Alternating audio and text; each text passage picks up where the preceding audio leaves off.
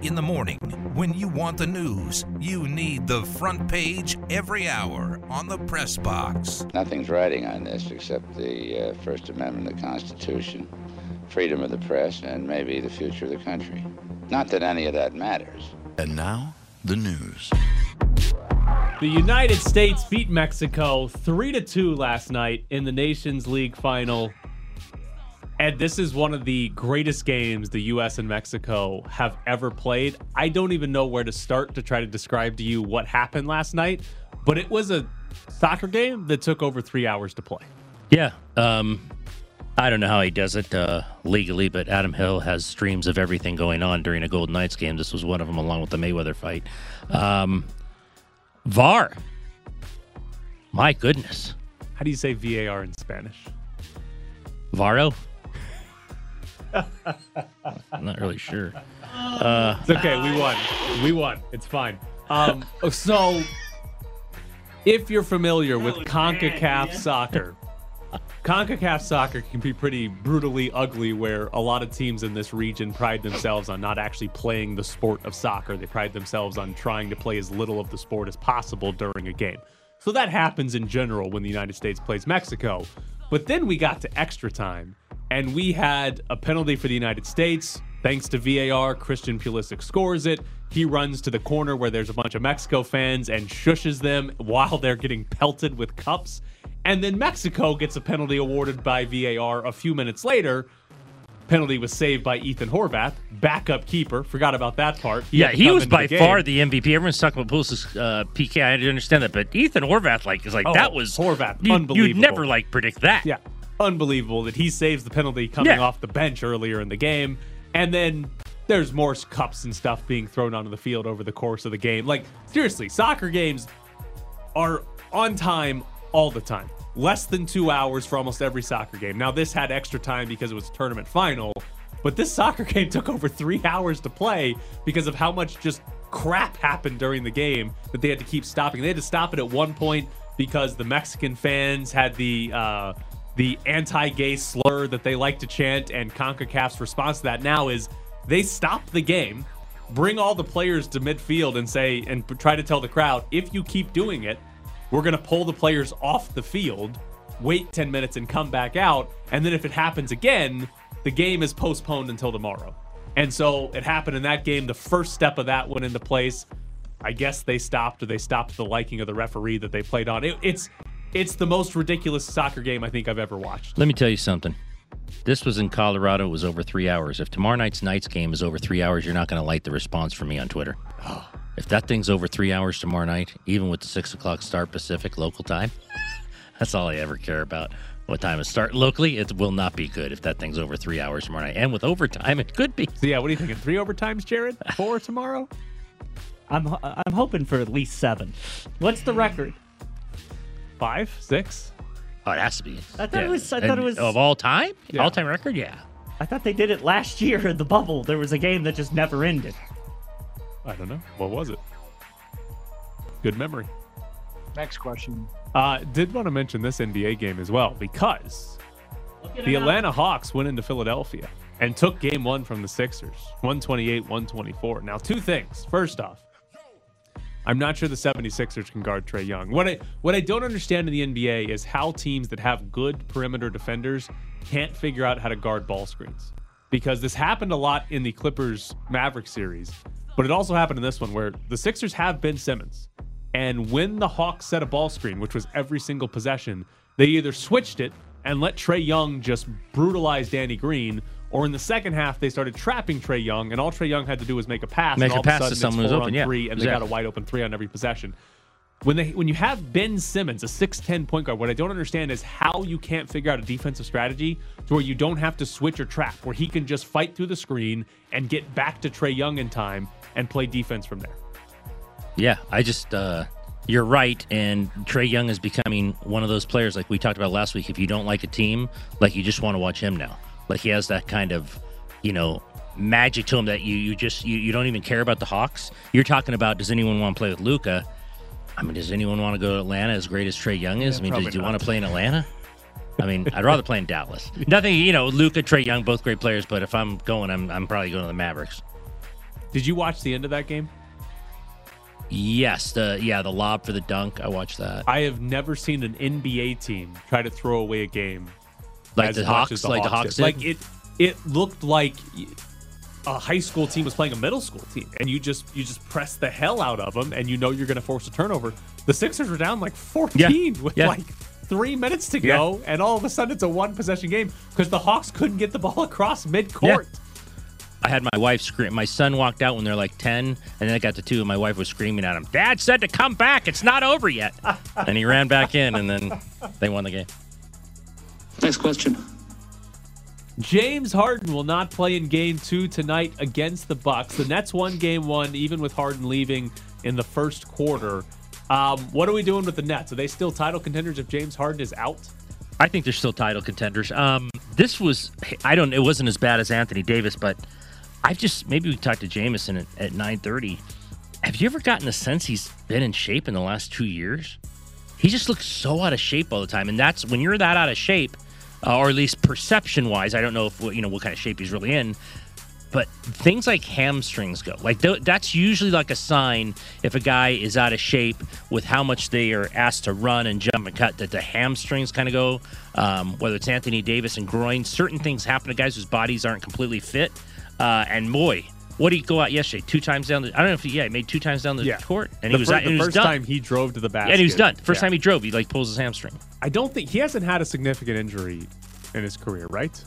Not like a blown knee or anything. recently, Not like a blown yeah. out knee. So like this is the first time recently that James Harden has had serious injury concerns where he missed like a month during the regular season and now I mean anything in the playoffs is serious even if you only miss one game.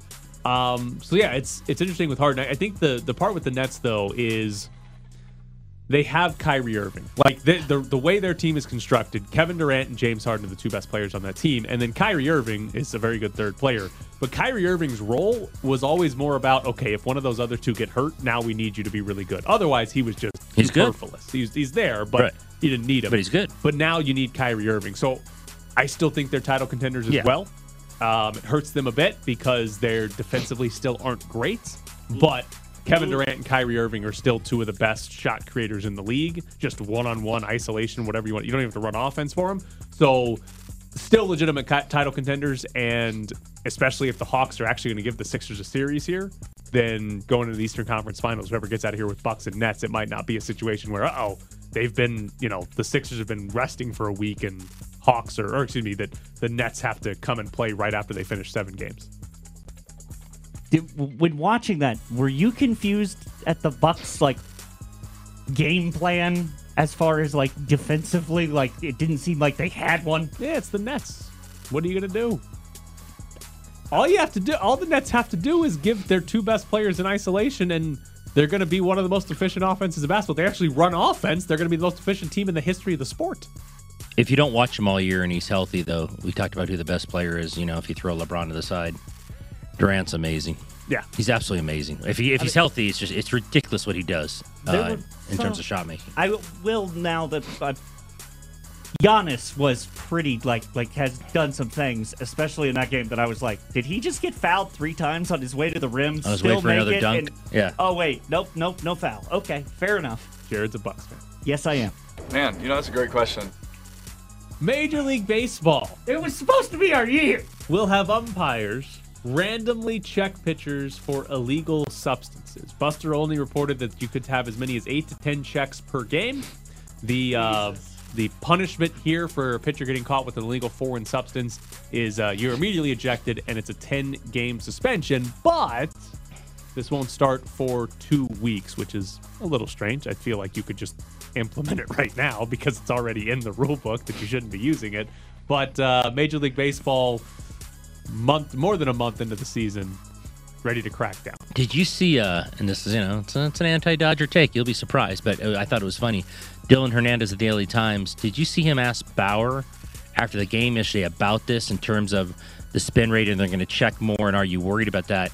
And Bauer said, "Go check the stats from 2018 and let me know what you think." But that didn't really deny he didn't use it in 2018. It's So- like, what does that mean? It's No. like if you've if you used it your whole career, then Who cares if we go back and check the 2018 stats? That was a very bizarre answer. So here, here you go. As far as spin rate goes, because the whole idea of using these illegal substances is to get a better spin rate. Before 2018, Trevor Bauer's RPMs on his fastball was 2,300. Then in September, one start, it jumped up to 2,700. Right? Last year for the Reds, his spin rate was also 2,700. So September of 2018, it appears as though Trevor Bauer started putting illegal things on the baseball and jumped his spin rate up. So far this season, Trevor Bauer was leading baseball in spin rate at over 2,800. What do you have yesterday? 2,600. Yeah. It fell 200 RPM. Yeah. And that is the first game he's pitched since Major League Baseball Said we're gonna crack down, yeah. We're going to start checking. And he gave up a couple. Well, he gave up at least one home run. Yeah. The- Trevor Bauer is the pitcher that in b- before that jump in September of 2018, his career ERA was 404. Since September of 2018, his ERA is 231. Uh yeah. Trevor Bauer's been cheating for a long time. you ain't. Hey, then you ain't trying if you're not. Can you explain this tweet to me? Jorge Castillo tweeted this. Dave Roberts said he doesn't think pitchers applying foreign substances on baseballs is cheating until rules are imposed and broken. What the hell does that mean?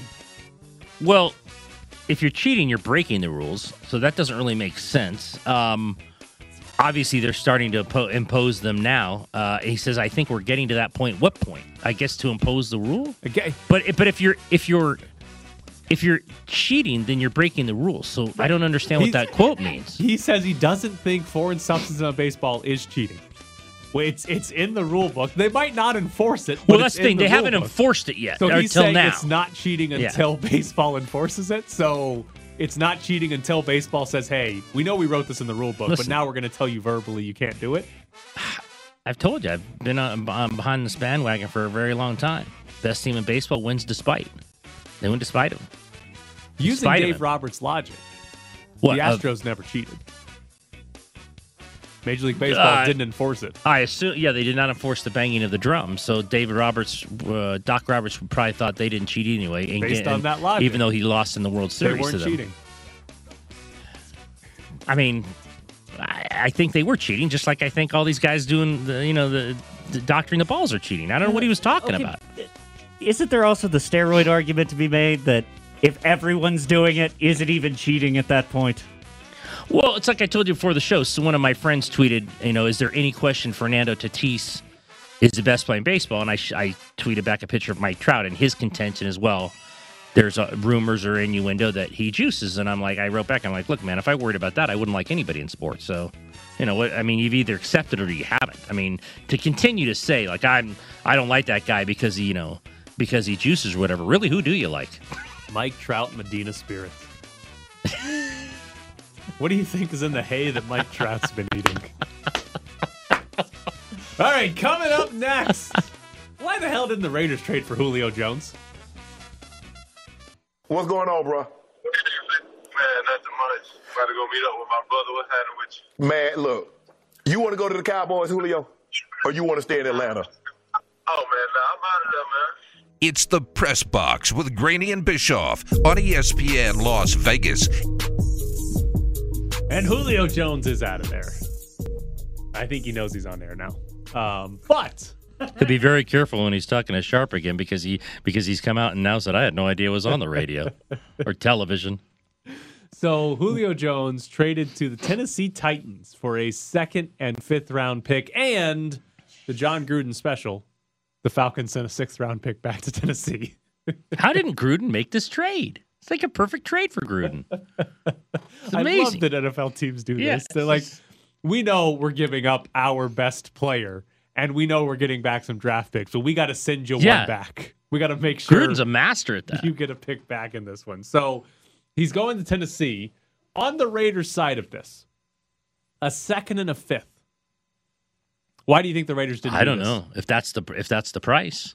That's obviously the price. That's what they did. I I have no idea. I don't know why that they didn't uh, they didn't make this trade if that was the price.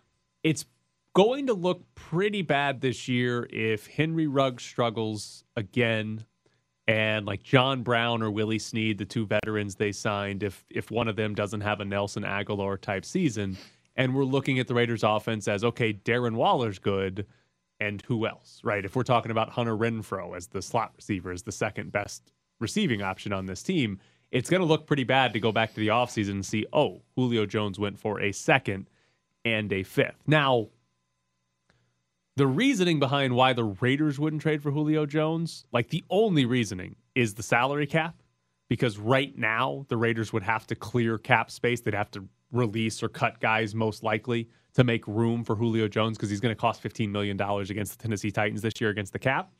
But I think if we look at the offseason as a whole, it all goes back to that Kolton Miller deal. They gave Kolton Miller an extension and increased Kolton Miller's cap hit by $9 million this season. Nine million for a player that was already under contract for this year. They increased his cap hit. Had they not done that, they would have had an extra nine million. Plus, they got about two million right now they could spend. Now you only got to cut or release like one or two players rather than four or five. It's much easier to trade yeah. for Julio Jones. So if you look at this offseason as a whole, that Kolton Miller deal, it it looks really bad for as far as the Raiders trying to build a team. Worse than Alex Pietrangelo. Golden mm. Knights are two two in the second yeah, round. That's true. So um, I still think I I still the series hasn't started.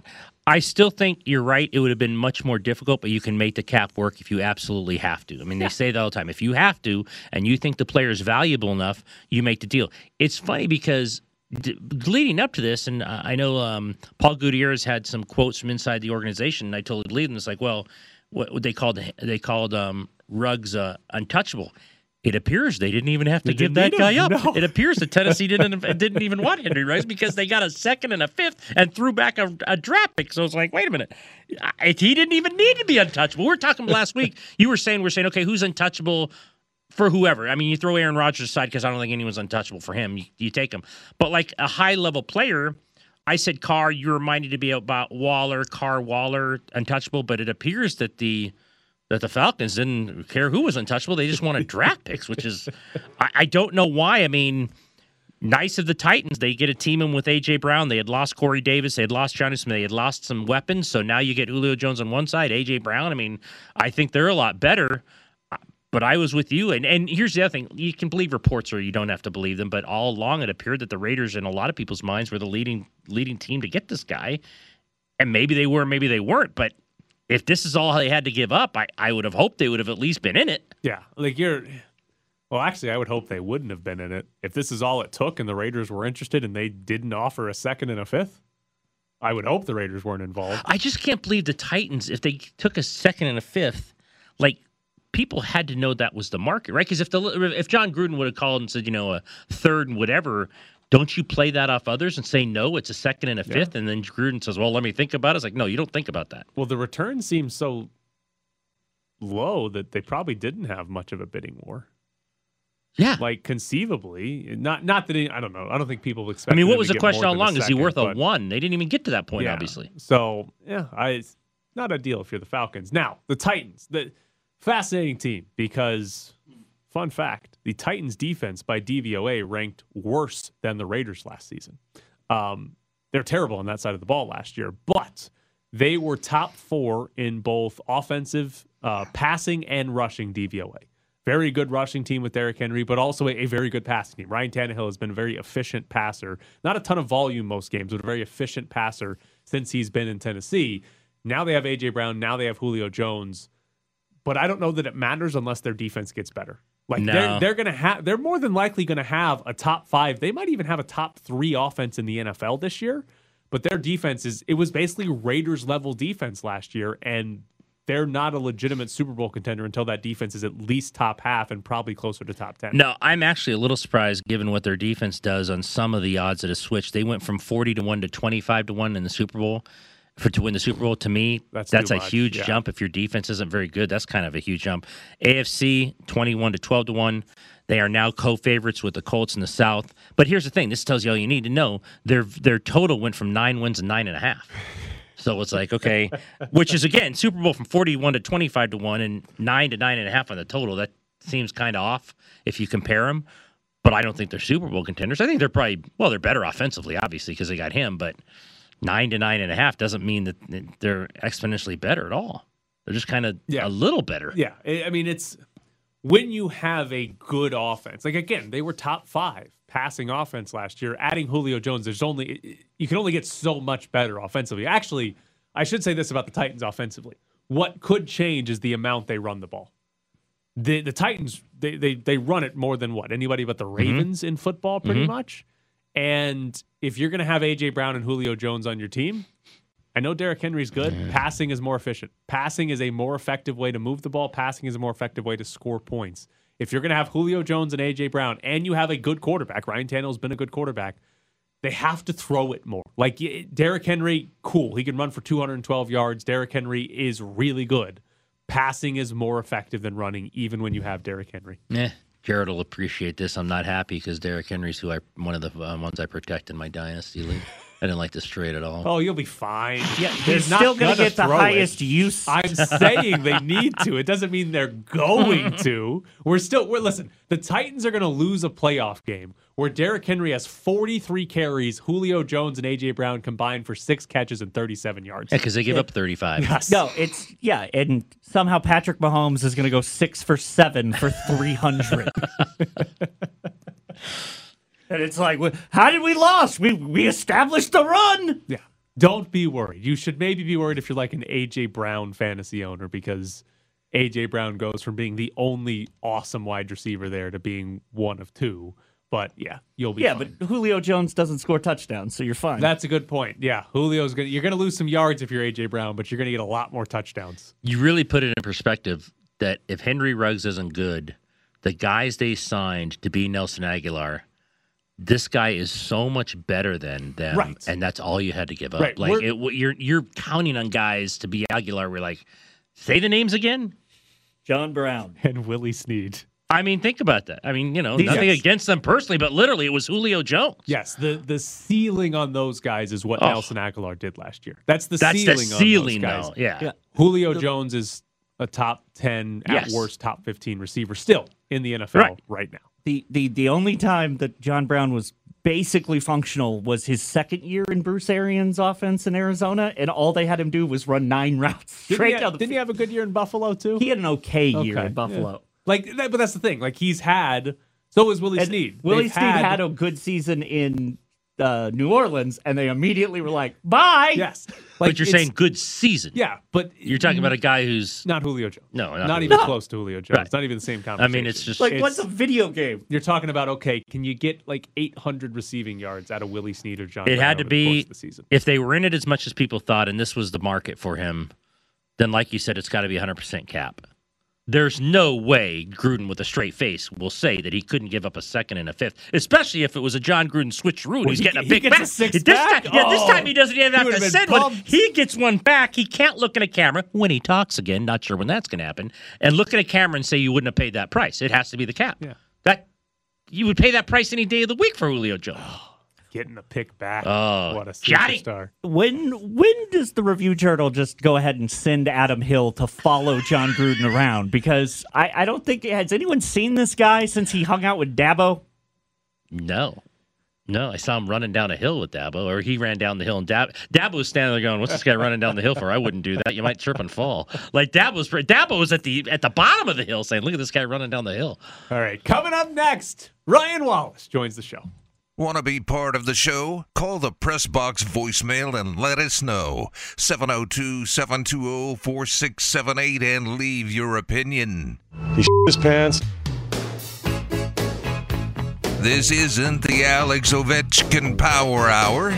This is the VGK update with Ryan Wallace. Follow him on Twitter at Ryan Hockey Guy. I'm out. Ryan, how are you this morning? Riot. I'm good. How are you guys? Important question for Woo you. goo. Would you throw your hat during a hat trick? Uh, yeah. I mean, come on, you have to, right? I, listen, Justin Emerson came on earlier this morning and he said hats are like 30 bucks. He didn't want to waste 30 bucks. It, it's not a waste. Like, how often are you going to see a hat trick in the playoffs? Especially, like, I'm sorry, if you're close enough. Here's the thing: you have to be close enough to be able to get the hat on the ice. If you throw the hat and it doesn't make it to the ice, then someone else just has a brand new hat. so as long as you can make it to the ice, you have to throw your hat. It's, it's something you've got to do. I was thinking that last night, looking down from the press box. A lot were either coming from the upper level or way back in the bottom one, and it almost has to hit five different people to eventually Right. get on the Three-way, ice. I'm like, it, it, it- it- if you're near the ice, okay, but and that was I don't know about you, Ryan. I mean, there's not a lot of these things. That was one of the longest uh, delays I've seen with the hats. That thing, Oh, yeah. it never ended. No, it, it didn't, and I, I think it was kind of cool just kind of to prolong that moment. And you know, at, like at times you're sitting there thinking like, oh, well, maybe this gives Colorado a little bit of a rest, but they were so broken, it didn't matter. You could have given them an extra intermission, and they wouldn't have been able to figure it out. Uh, so how far can you throw a hat? Like, how do you know how many rows up you are versus how far you can throw a hat? Because I don't go around throwing hats to know how much distance I can get. Well, I mean, I know how athletic you are, so you probably have to be in the second row. That's even Um, harder because you got to I- throw it up. You need to be back at least like ten because you got to go straight up if you're in the second row. I, I don't think you have much distance to your game, Tyler. So um, I I don't know. Like I, I've never actually been able to throw a hat on the ice because I've never been at a game as a fan where there's been a hat trick. Do so you- I, I couldn't tell you honestly. I have I have no idea what the actual trajectory is of throwing a hat. Like I, I don't go out there and try to play frisbee with my hat. Like I couldn't tell you, but I think if you're in the in the lower bowl and you can get close enough, you've got to make sure that you're going to hit the ice. Because again, if you don't, it's a waste of a hat. I can't believe that many people wear hats. Don't Oh, you wear come a hat hats every are the day? best. No, I wear a hat every day, but unless I'm covering the game, obviously. But I, I am always amazed that that many people have hats. I'm telling you, last night it never stopped. It was amazing. like, there's this many hats in this arena. It's cr- it was crazy. Well, it, it, it's always sunny in Las Vegas, and you need hats in this in this Sure. city. So like, I, I'm not surprised that there were that many hats. So okay, if you're throwing the hat, are you going frisbee style, like flick the wrist off your off your hip, or you got to go an overhead? No. Like, what's getting the best distance here on the hat? My son's really good at disc golf, and he does the frisbee. You know, but he does. He's so good, like he does the front frisbee. I do like behind, like the the, the bad frisbee Oh, he doesn't do backhand. No, he, He does, like a front flip. He's like really good. I don't know if that would work, but that but the frisbee se- the frisbee throw seems a little better than just chucking it up in the air, right? I would think It's so. wind. Yep, there's but- no wind inside. You really don't have any motive. You know, don't have any like motivation to go up high. I don't know. I don't have a hat on. Ryan, have you ever played uh, disc golf before? Uh, no, I've never been frolfing. Okay. Okay. Did, Ed, does your son call it frolfing or disc golf? No, it's just disc golf. Okay. He's got like Yeah, 50 well, of them though. he's He's trying got like make it cooler bags and stuff. You have golf. You have bags and like 50. Can you play in Vegas? Are there Oh, dis- disc golf? there There's is? courses everywhere. Yeah. Oh, I've never seen You one. have your driver, your putter, your short game, every different kind of disc. Uh-huh. Oh, it's insane. Like in Mississippi, one of the houses we lived in, we were I could walk to a disc golf Yeah. course, but I've I've never seen one here. oh yeah, there are. Yep. Yep. Yeah, why do you seem so annoyed at Why do you this, seem so annoyed at it? Because my brother-in-law, every time he's here, is like, "Nah, we're gonna go disc golfing," and now everyone else goes, "Can't we just sit in the park and drink?" Why do we have to pretend? Why do we have to pretend we're doing an activity? Okay, be better about it. Um, all right, Ryan. Here's a hockey question for you. Best explanation you have. How have the Golden Knights shut down Nathan MacKinnon in the top line? Well, they've made him play in the defensive zone more often than not. They have gotten a good matchup with Stephenson, Stone, and Pacioretty out against Nathan MacKinnon, Mikko Rantanen, and Gabe Landeskog. But really, it's been the Golden Knights' commitment to their game plan. They've been pressuring on the forecheck, making it very difficult for the Avalanche to break out of their own zone cleanly, and really, really good in, in managing the puck through the neutral zone and managing their gaps through the neutral zone. So what's ending, what, what ends up happening is you've got Nathan MacKinnon who's frustrated because he doesn't have time and space. And instead of the Avalanche making simple plays to get themselves into the offensive zone and a little bit of time to set up and, and work for some plays, they're getting frustrated and they're trying to dance around five different Golden Knights players through the neutral zone. And it's hero puck. Like they're they're trying to do it all themselves and they're very disconnected, very disjointed and incredibly frustrated right now because the Golden Knights are executing their game plan to a T. Uh, do you think, um, and it seems this way, now they're going to go home where they're 20 0 1, so my guess is they'll get a little push on that in terms of their mindset. Are they overthinking the room here? You listen to Bednar on a daily, basis. One day he's ripping them. Last night he said, Well, I like the push. I mean, they seem like they don't know how to fix this, and they might be overthinking the room a little. Yeah, I mean, it's interesting. Bednar went to ripping them after game three and kind of trying to build them back up after game four. But you remember game three, the comments were about compete level. The comments were about how the Golden Knights were just outworking the Colorado Avalanche. And I didn't see much different in game number four. So my main question is, did was did the, did the Colorado Avalanche kind of take it to another level in game four and it still wasn't enough? Or is there another gear that Colorado can get to? I do think that they'll be buoyed by playing at home, but I think if you're a Golden Knight fan, one of the things you can you can feel good about at least as you go into game five is that we go back to game two. And yes, Colorado was very good in the first period and the Golden Knights were under siege, but from that point on in game two, second period, third period, kind of throw out the overtime because it wasn't long enough to establish anything really, and then the Golden Knights take a penalty. But the Golden Knights were really, really good in Colorado in the second and third period. So I think that Vegas is in a really good spot here. There's a lot of pressure now all of a sudden on the Colorado Avalanche, and I'm just not sure how they're going to respond to it because yesterday's game was a challenge from the coach to the players, and it's a challenge that they did not live up to.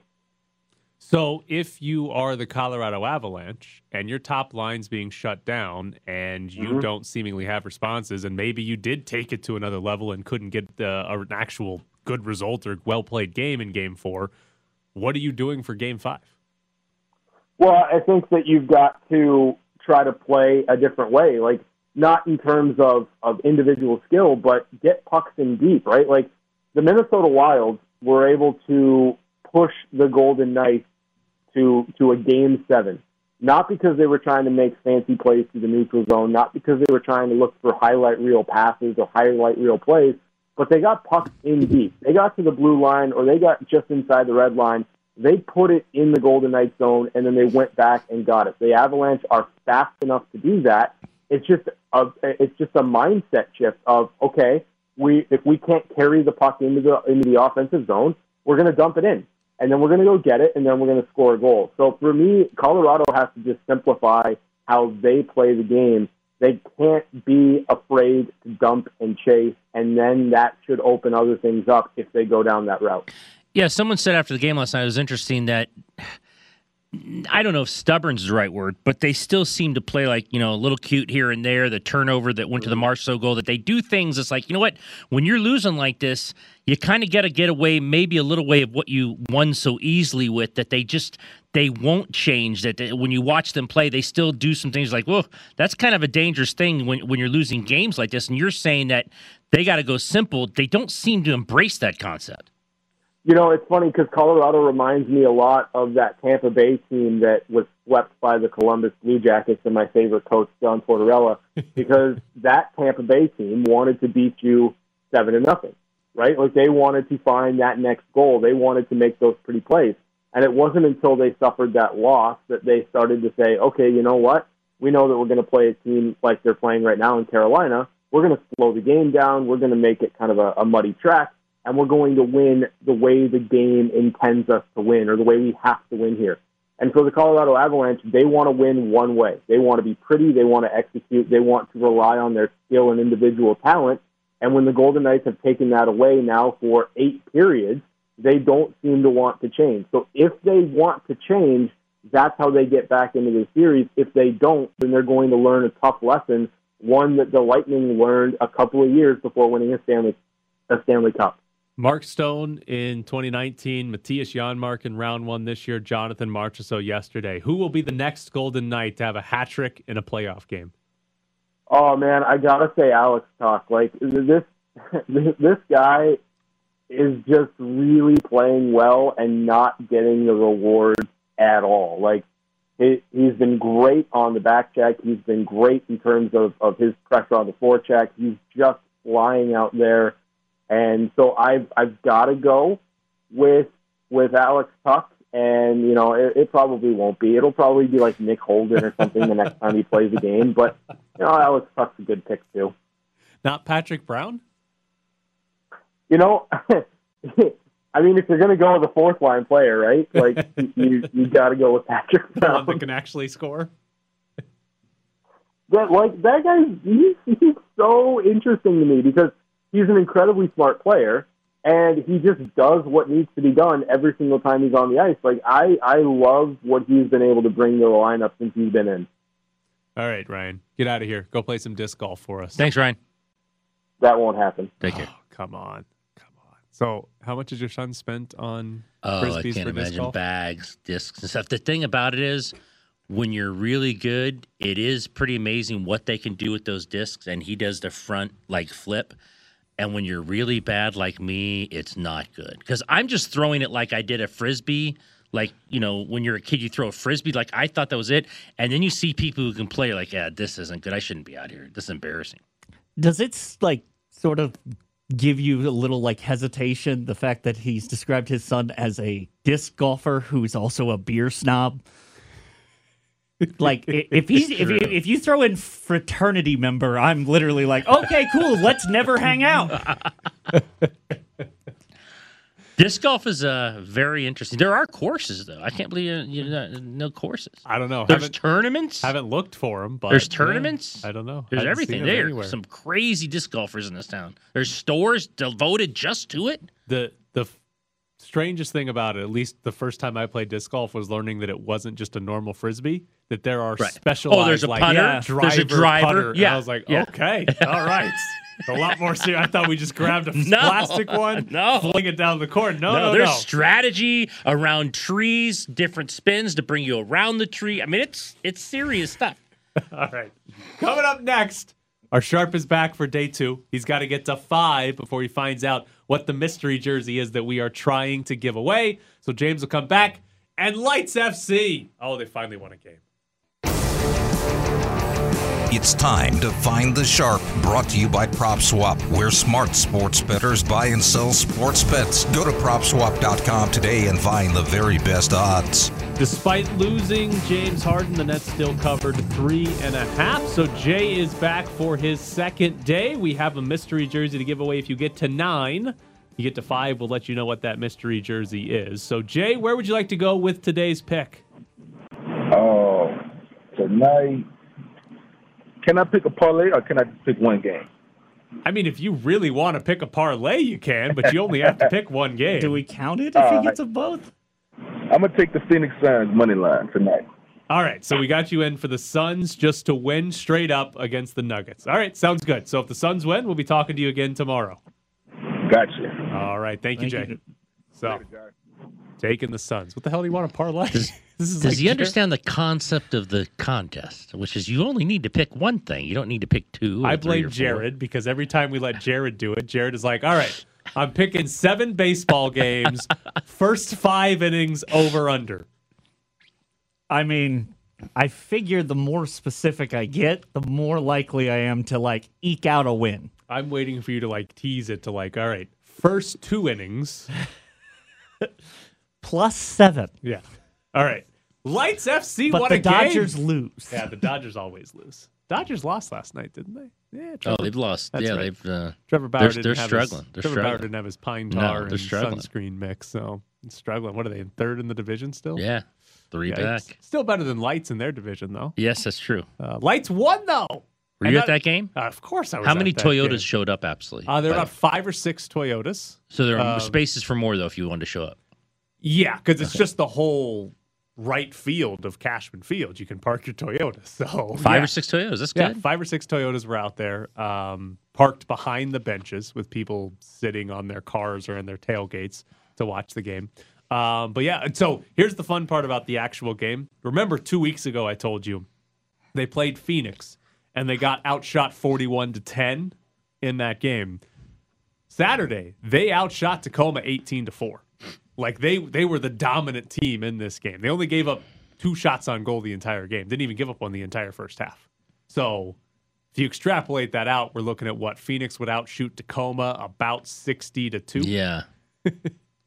the keeper on the second goal I think his uh, uh, his team let him down a You, little. you saw highlights? Yeah, I saw. Well, saw, they- put Oh, highlights on. Twitter. They put highlights on Twitter. Oh, I'm so excited. I actually thought highlights. that both goals to me personified and defined how bad Tacoma is. Yes. Well, the Tacoma actually survived quite a bit. See, I, did- all I saw were the two goals, Like, and they don't appear to be good. There were about three or four other chances that could have been scored that Okay. Lights did not score on. So those were his two bad moments of the game.